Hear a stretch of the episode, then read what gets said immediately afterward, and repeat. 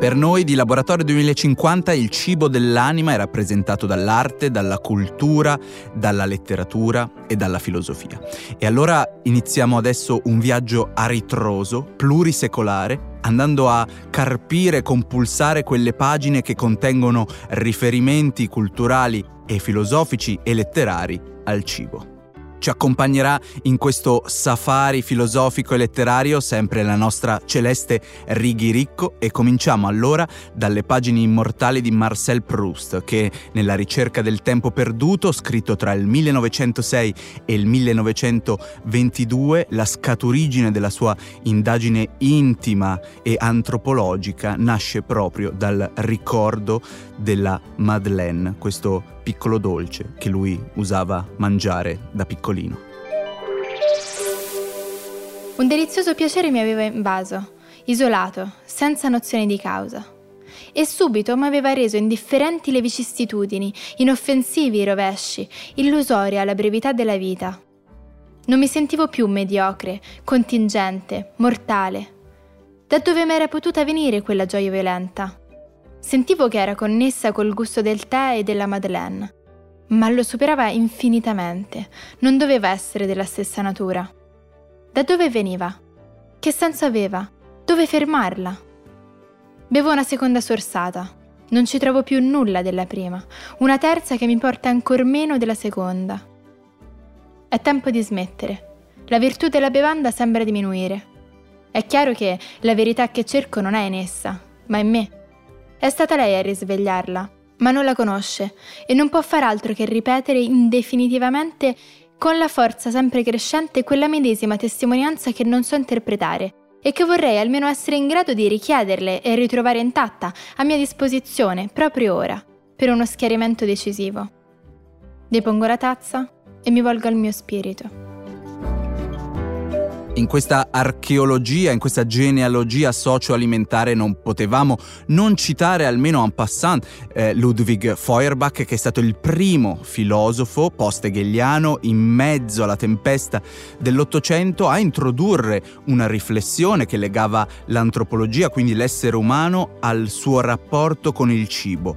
Immortale il suo aforisma, siamo quello che mangiamo.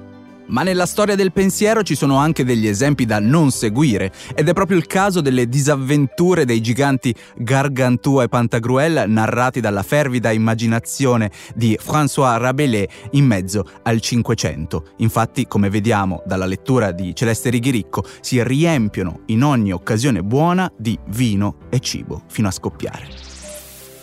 L'appetito via mangiando, lo diceva San Fernando, ma la sete va via trincando. C'è un rimedio contro la sete?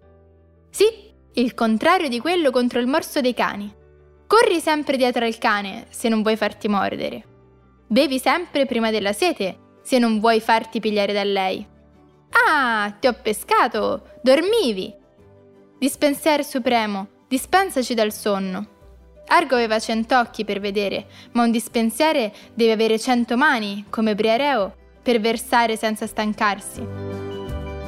Facciamo un altro grande balzo all'indietro e atterriamo proprio nella sala da pranzo di Trimalcione, forse l'episodio più eh, famoso e più riuscito del Satiricon di Petronio, rappresentato cinematograficamente anche da Federico Fellini. In questo banchetto balzano è rappresentata tutta la vanità della nuova classe dei romani arricchiti. Nel frattempo ci viene servito un antipasto mica male tutti avevano già infatti preso posto, salvo il solo Trimalcione, cui in virtù di un'usanza del tutto nuova era stato riservato quello d'onore. Al centro del piatto di portata troneggiava un asinello di bronzo di Corinto, con sopra un basto che da una parte era pieno di olive nere e dall'altra di chiare. Sulla groppa dell'animale c'erano due piatti sui cui orli era stato inciso il nome di Trimalcione e il peso dell'argento.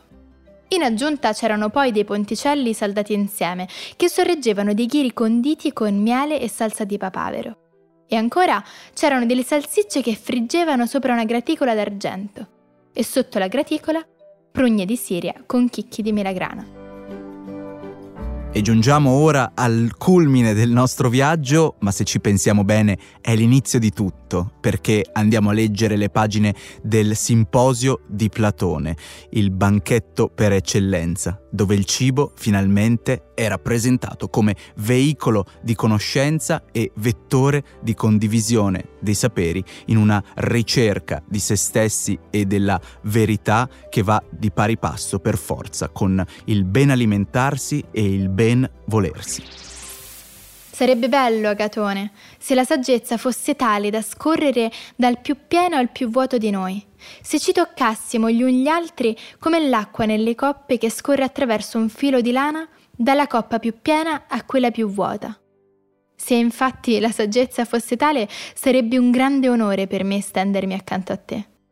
Penso infatti che tu mi colmeresti di molta e bella saggezza. Giunti alla fine di questo viaggio metaletterario, non possiamo che guardarci indietro e fare un piccolo riepilogo.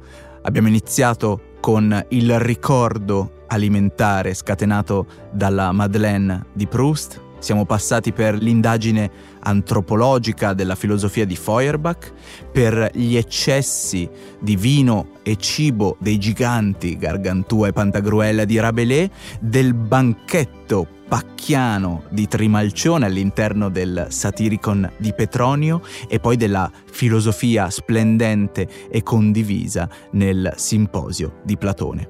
Grazie alle letture di Celeste Righiricco. Se anche tu hai delle storie da condividere, scrivici direttamente sui canali social di Natura Sì, Facebook e Instagram.